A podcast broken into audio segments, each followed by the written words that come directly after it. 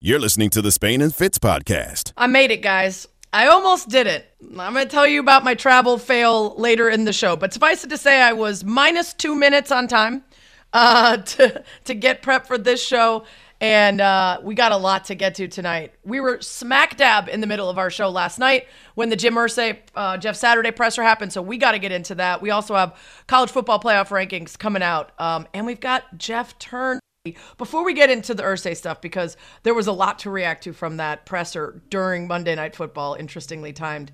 Uh, but let's ask you first on this second of the CFP rankings um, do you have a guarantee or an expectation after a wild weekend? Well, I can guarantee you that Georgia is going to be number one. I'm going That's out right. on a limb there. Yep. uh, but I will say, I think I think TCU gets to four. Uh, I think that with the way things shook out last week, that they deserve to be in that spot. And you know, it's funny because I'm guaranteeing they'll be at number four this week, and then they're seven point underdogs as they take on Texas this week. So the, the odds makers may know that they'll be there for one week and then they'll be out. Um, I think that you know the Georgia part is the easiest part of it all, and then we'll sort of see where they go else. I'm, I'm, I'm guessing we'll see Michigan and Ohio State in there as well. I was going to say exactly the same. I mean, the guarantee is that Georgia will be sitting at number one. The TCU one is interesting because I think most people think, hey, listen, committee, take the gimme while you can and validate the way that TCU's been playing, validate that undefeated record while you can before things get even stickier. But there have been three times during the CFP era that a team has lost in the regular season, remained in the top four the next week. And you know, I- think that that could be likely if they decide to mess around and start looking at strength of schedule and everything else instead of going with the gimme that they could take with TCU this week. We'll get into that later in the show, but that announcement is coming soon, um, and then we'll get an expert in to break down the decisions that have been made after a crazy week in college football. Speaking of crazy, the the reaction to Jeff Saturday getting hired as the interim coach of the Colts, not a surprise. Jeff himself sounded pretty surprised in the presser last night when he talked about the opportunity. So I love the honesty. I love the acceptance of the situation and what a shock it was to get the call. But I got to tell you, Jeff, as a woman, I'm always hearing guys that are like, yeah, no one ever expected anything. I keep getting all these amazing opportunities despite no expectations. I'm always like, yeah, that sounds like the typical white guy. Just stumble into opportunity after opportunity. Now, he's obviously proven himself as an analyst, as a consultant, as a player, as a confidant for Irsay. Um, and I think a lot of people think, hey, if you're going to be put in a position, be put in one where they kind of want to fail so that they've got a shot at a quarterback. But it's it's much more complicated than the binary of if they lose every game from here on out, Saturday was a success.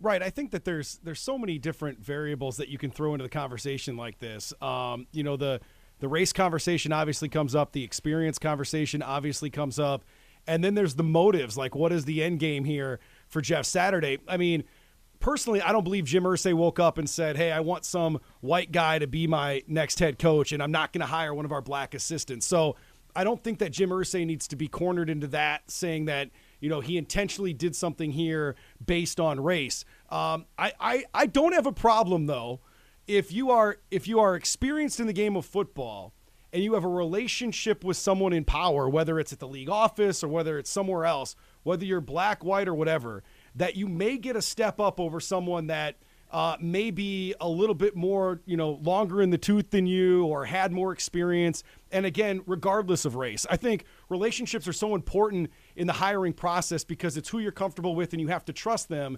And I think, you know, the one thing that comes back to me in all of this is that, you know, there aren't black owners out there. So you can't have the realistic conversation of, oh, I hire someone that looks like me and that's someone I'm comfortable with because there aren't those examples. And so I think, you know, th- there has to be real conversations about putting more people at the interview table uh, that you typically wouldn't. But that doesn't always mean you have to hire that person uh, based on some sort of narrative that there aren't enough black coaches. Uh, I think in the NBA, it's a prime example of how we've maybe gone in a different direction where you have had people like Derek Fisher and people like Jason Kidd and Mark Jackson step into head coaching roles with absolutely zero experience and been successful in those roles, uh, given those opportunities. And so I think it can go both ways. Um, again, it's coming from a white guy, so I understand how people will hear it from myself versus someone that's lived the inadequacies of the hiring process that I haven't lived. I haven't had those shared experiences. So I can't sit here and say I know how it feels,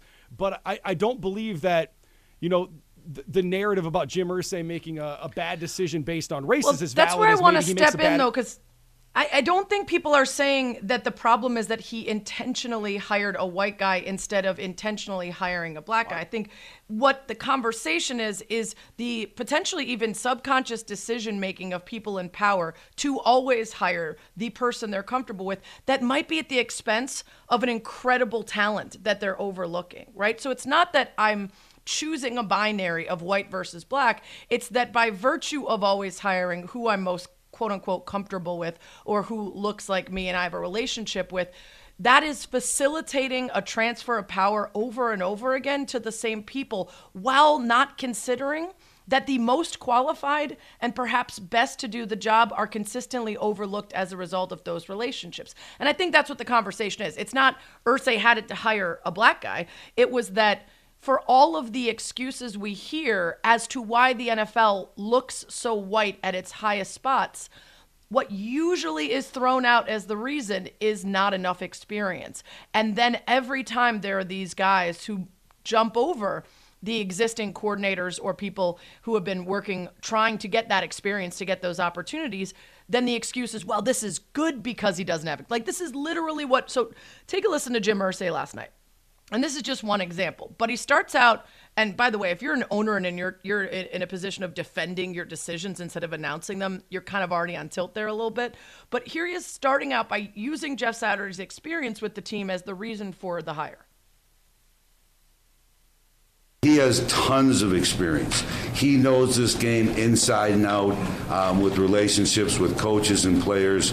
Um, uh, and, and, has been a consultant for us for several years, a paid consultant, um, you know, uh, informing Chris and I and other people in the organization, you know, his opinions. Uh, so to me, um, uh, you know, I, I, know people can, you know, look out and, and, and see it uh, and, and, ask that question, but, um, you know, the, you know that that doesn't surprise me. I understand. Look at I don't know how to make sausage. I don't know what goes into sausage. But I do know how to build a football team because I've been around for 52 years. Okay, then he follows that up immediately with questions about Saturday's inexperience as a plus. I'm glad he doesn't have any NFL experience. I'm glad he hasn't learned the fear that's in this league. That's because it's tough for all our coaches. They're afraid. They go to analytics and it gets difficult. I mean, he doesn't have all that. He doesn't have that that fear and there was no other candidate. We were fortunate that he was available. And I think that the double talk is kind of the confusion here because if you're being realistic, this is a Colts team that would benefit from losing every single game and having a really high draft pick to get a quarterback, which is what they need. At the same time, what damage do you potentially do to the existing roster and the franchise by bringing in someone who isn't able to bring this collection of players and coaches together and move forward in a positive way. All of these things are part of this conversation. We're going to get into it some more with an expert who covers the team and has for a long time, uh, a part of uh, of the Indy scene, and I'm I'm certain we'll have very strong opinions coming up next. You can be a part of Spain and Fitz Nation on the Dr Pepper Twitter feed. Tweet us at Spain and Fitz, at Sarah Spain, at JT ESPN. ESPN Nation's presented by Dr. Pepper. It ain't college football season without the delicious taste of an ice cold Dr. Pepper, the one fans deserve. Jeff and I will keep talking about this with an expert, someone close to the situation, coming up next. Spain and Fitz, the podcast. Takes are flying fast and furious as Jeff Saturday takes over as the new interim head coach of the Colts. Would losing every game going forward be a success? How exactly will we judge the reign of Jeff Saturday? It's Spain and Fitz. Jeff Thurn in for Fitz tonight on ESPN Radio, ESPN app, Sirius XM, Channel 80. Jeff, tell them the uh, call sign where they can regularly hear you. Uh, that would be ESPN Sioux Falls at ESPN Sioux Falls and uh, 102.3 AM 1000 KSOL. For all uh, 10 of you that will follow that lead, we appreciate that. Do it. ESPN Radio is presented by Progressive Insurance. Let's head out to Indy, where longtime columnist for the Indianapolis Star, Greg Doyle, joins us. He wrote a story, uh, not pulling any punches about what we saw last night during Monday Night Football, a presser that they backed up several times, presumably to time it during that game. Greg, I want to start with the binary that people keep holding up, which is there's no risk in hiring Jeff. It's a win because the goal is to lose.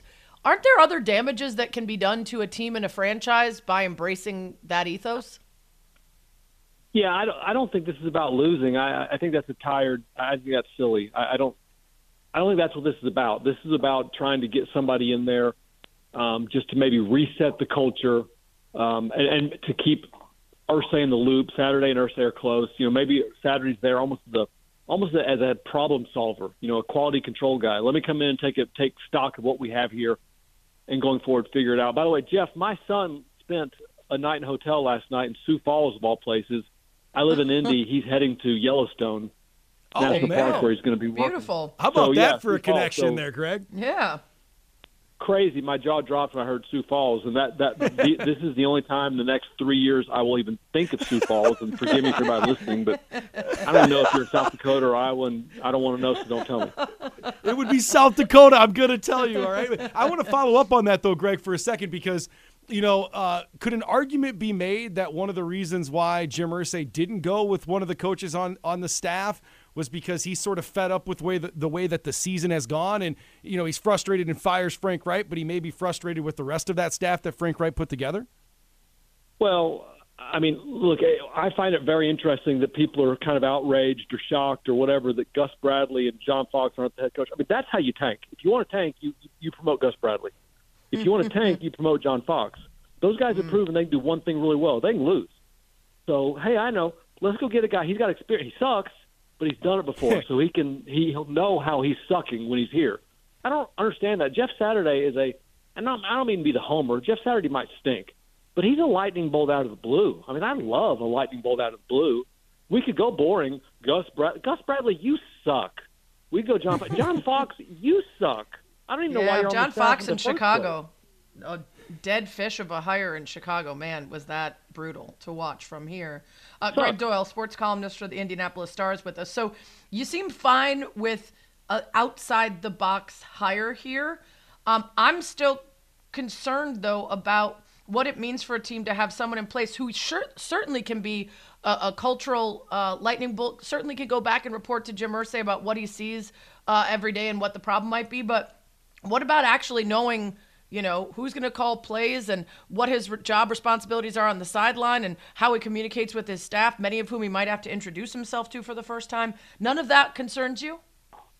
No, because you got to remember who he is. Th- th- This is almost like, uh, I mean, how many ESPN commentators have been catchers that have gone on? David Ross. This is David Ross. Right. This is a guy who was a NFL catcher. He was a center, which means you got to be the smartest guy on the team, just about.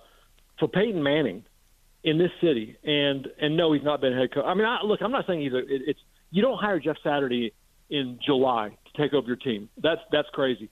But the culture on autopilot right now. They know when their meetings are. They know when practice is. They know where the, the food is. They know what time everything is.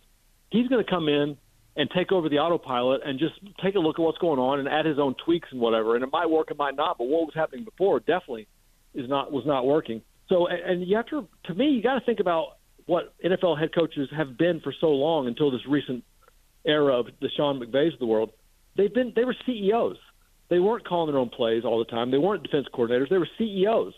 Jeff Saturday is the CEO head coach, and any football coach in the NFL is only as good as his coordinators or whoever's calling the plays. And right now, they don't have anybody calling the plays. It was Frank Reich, and that wasn't working. So no, he doesn't have a good coordinator right now because the, the guy that they had is gone.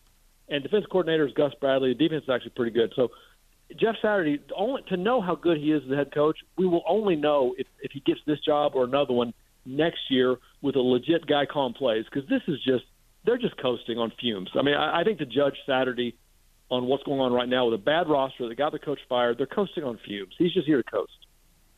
And is the next big question then in Indianapolis about Chris Ballard and the job he's doing in regards to putting the roster together that Frank Reich was coaching and now that Jeff Saturday is coaching? Yeah, I mean that that should have been the question already. You know, I, I you said I wrote one, no punches pulled from the thing last night. That it was a co- total crap show. I wrote two yesterday, and I, I wrote one much earlier. That as soon as I heard the news that Reich was fired, my the whole story is Chris, Frank Reich was fired. Dot dot dot, but not Chris Ballard too. Like I don't get that. Um, Right. it's like the chicken or egg. Which one came first? Which one is worse? Both of them. Um, both of them. I don't know how you say this guy.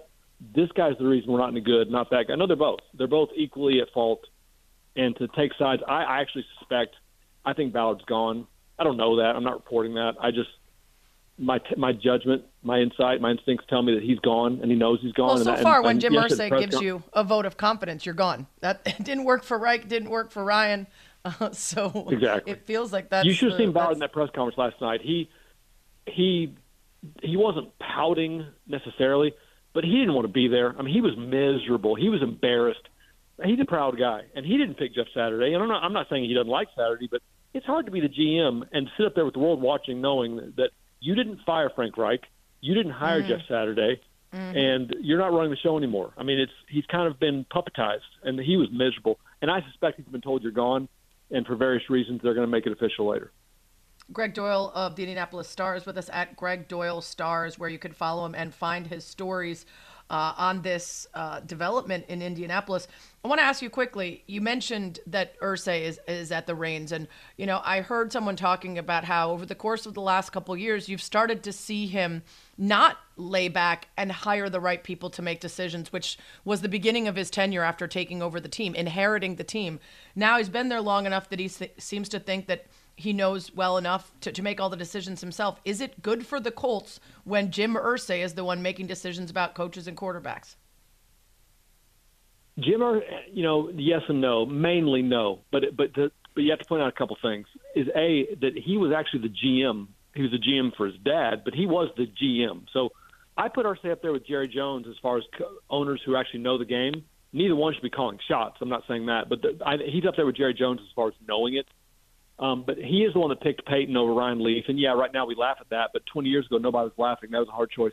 He's the one that picked Luck over RG3, and yeah, you can laugh at that now. But eight or 10 years ago, people weren't laughing. Right. That was a legit choice. So Irsay every now and then makes the hard choices. He told me last week that he tries not to meddle, but the big choices: hiring and firing coaches, hiring, firing GMs, picking a franchise quarterback in the draft.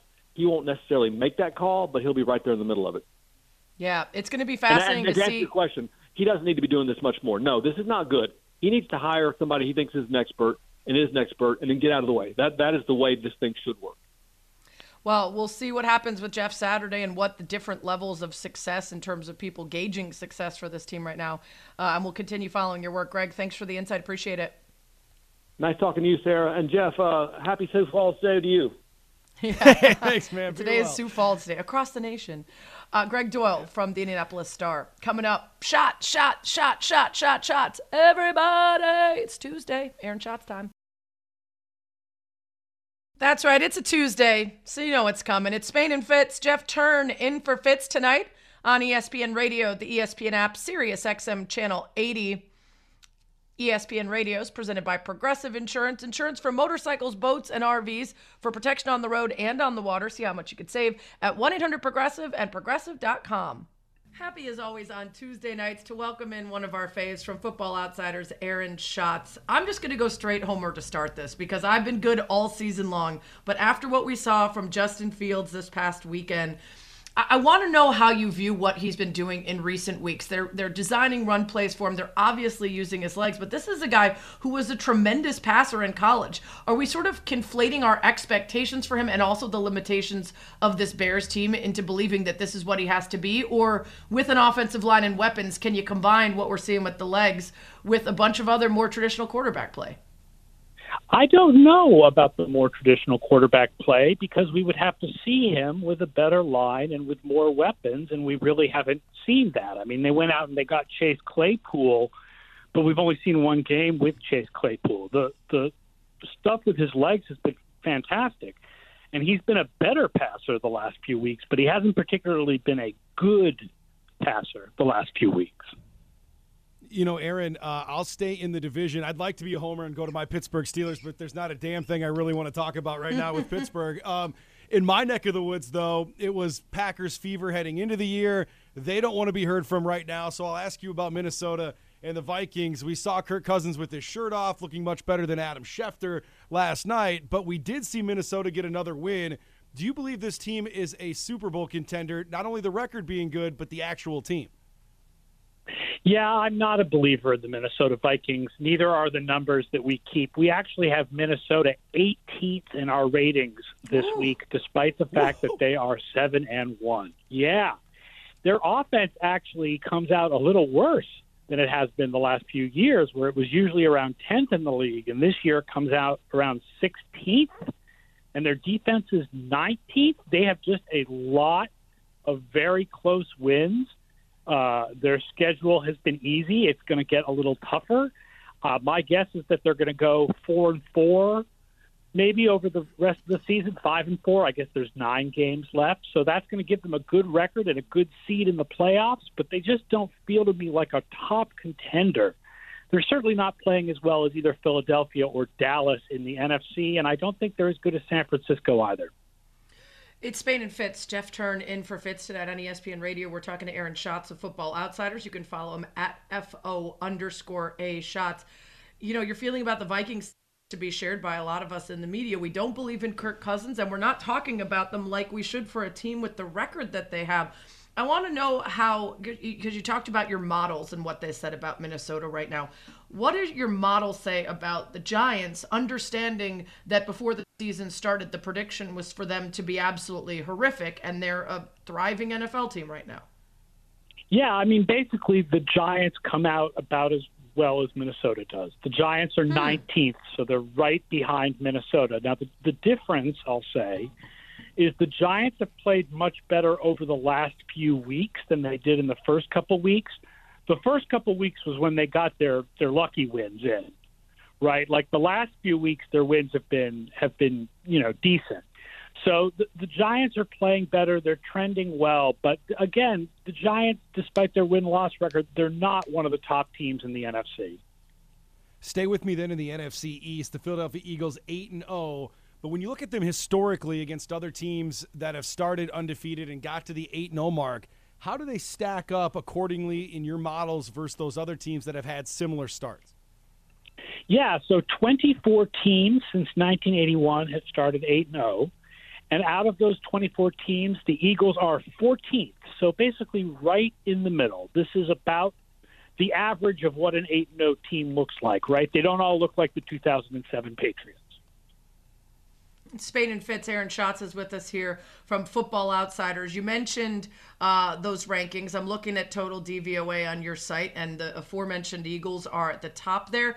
Perhaps the most surprising are Dallas at three, which is a team we all put to rest after week one and the Dak injury. And even more importantly than that, Seattle sitting at five at six and three. How do you describe what you've seen from the Seahawks this year?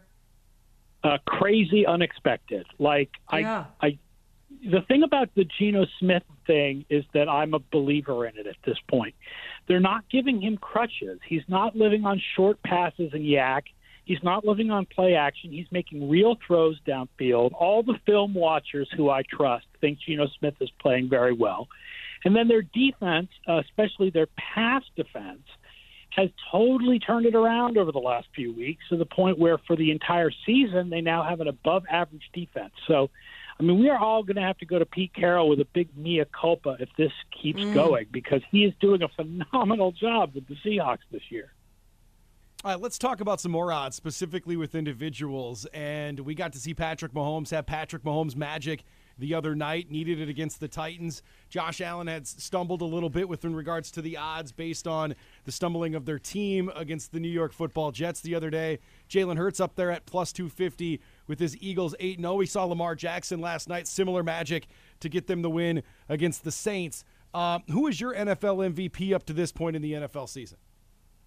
I would pick Mahomes right now as MVP. Now, Tua actually leads in passing value, but I think Tua's value is more dependent on his scheme and his receivers than Mahomes' value is. Uh, you know, Travis Kelce obviously is awesome, but what Hill and Waddle are doing for Miami is phenomenal. is much better than you know. Not to diss Juju Smith-Schuster, but he's not doing what Tyreek Hill and Jaylen Waddle are doing for Tua Tagovailoa. So, I mean, I would give the award to Mahomes, but I do think Tagovailoa is a better candidate than people are giving him credit for.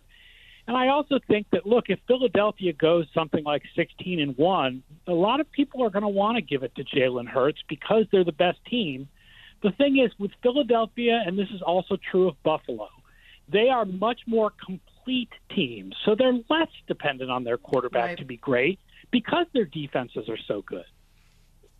Aaron Schatz is with us from Football Outsiders. You can follow him at FO underscore A Schatz. Jeff Thurn in for Fitz here with me, Sarah Spain on Spain and Fitz. Since you brought up MVPs, I might as well bring up the last two, which happens to be the same guy who's at no risk of winning it again.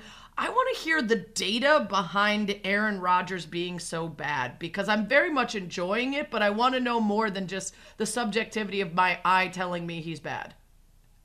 Yeah, they're 18th in passing in our numbers. Uh, mm.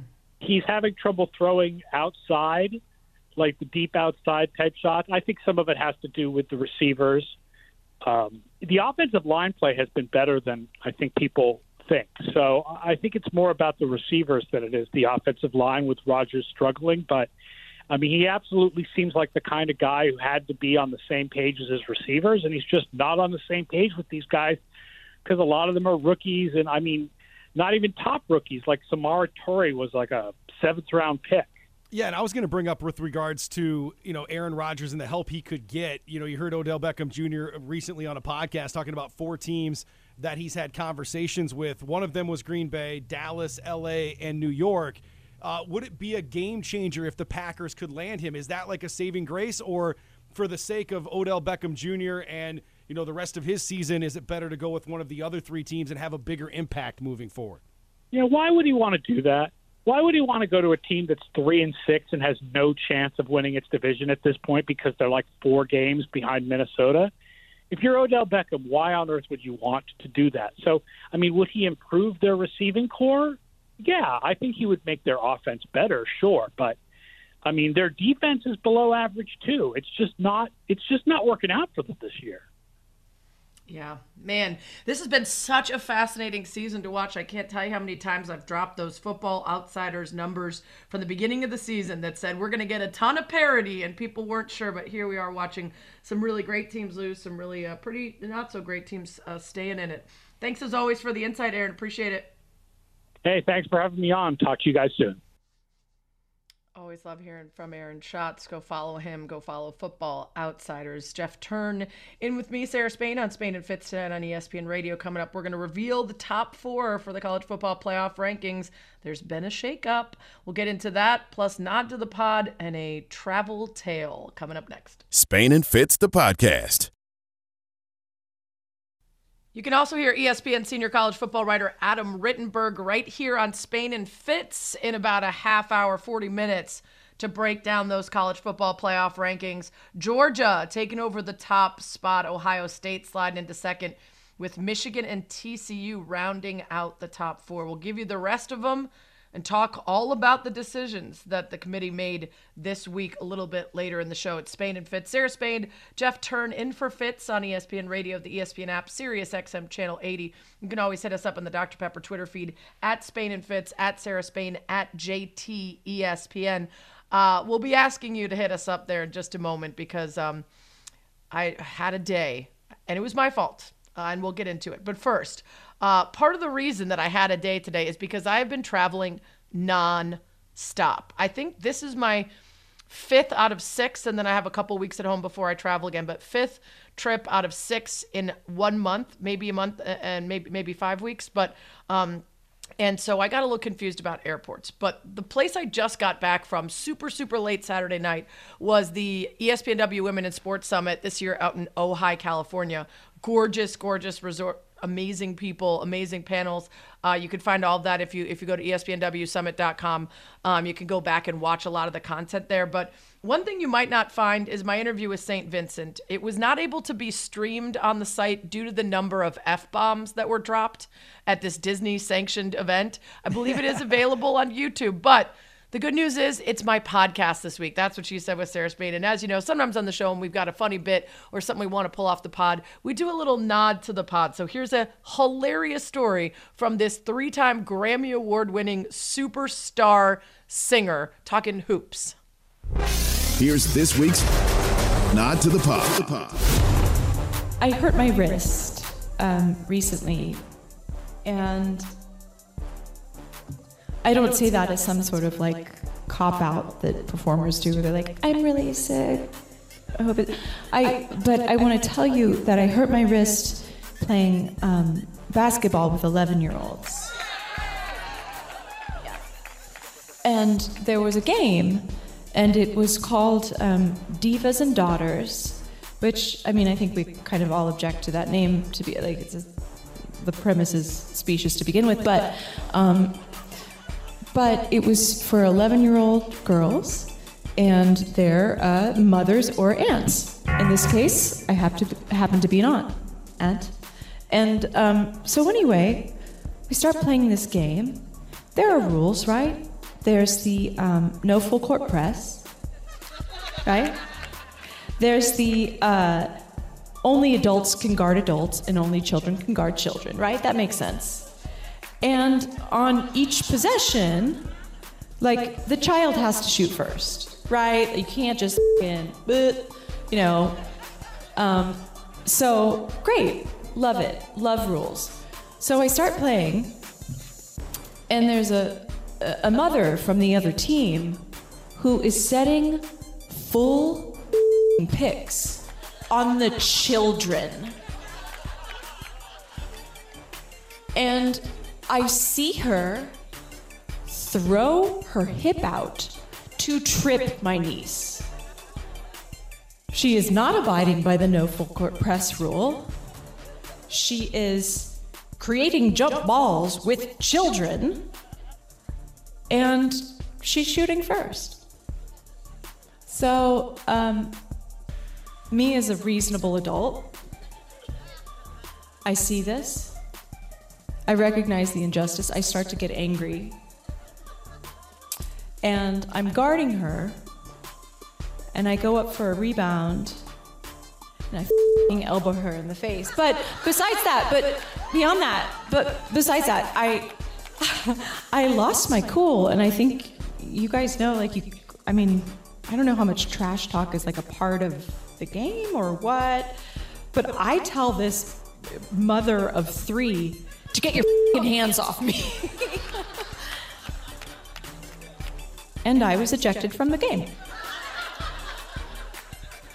So.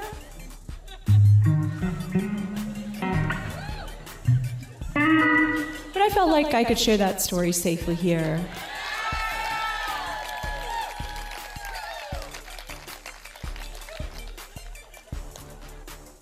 And her form was bullshit. For more, please subscribe and listen to That's What She Said with Sarah Spain on your smart speaker or wherever you listen to podcasts. I encourage you to listen to the full podcast. Uh, it involves Minnie Mouse in latex doing a mound of blow, uh, sleeping your weight at the top, and all sorts of other stories that you might not expect.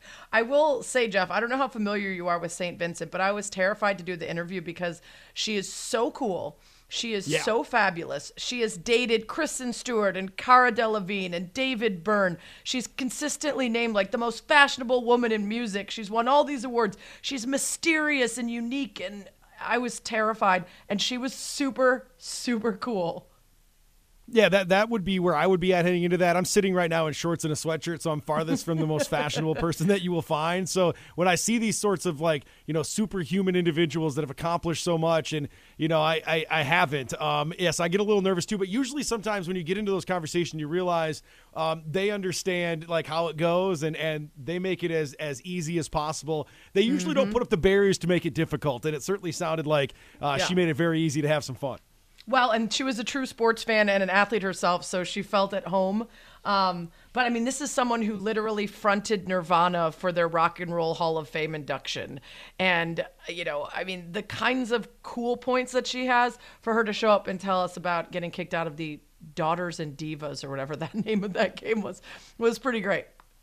Now, I will say this I don't have a problem, though, when my son brings over his friends to our driveway to play basketball. I will lower the rim, dunk on all of them, act like I'm Shaq shoving former Knicks out of the way. They got to learn. And I have.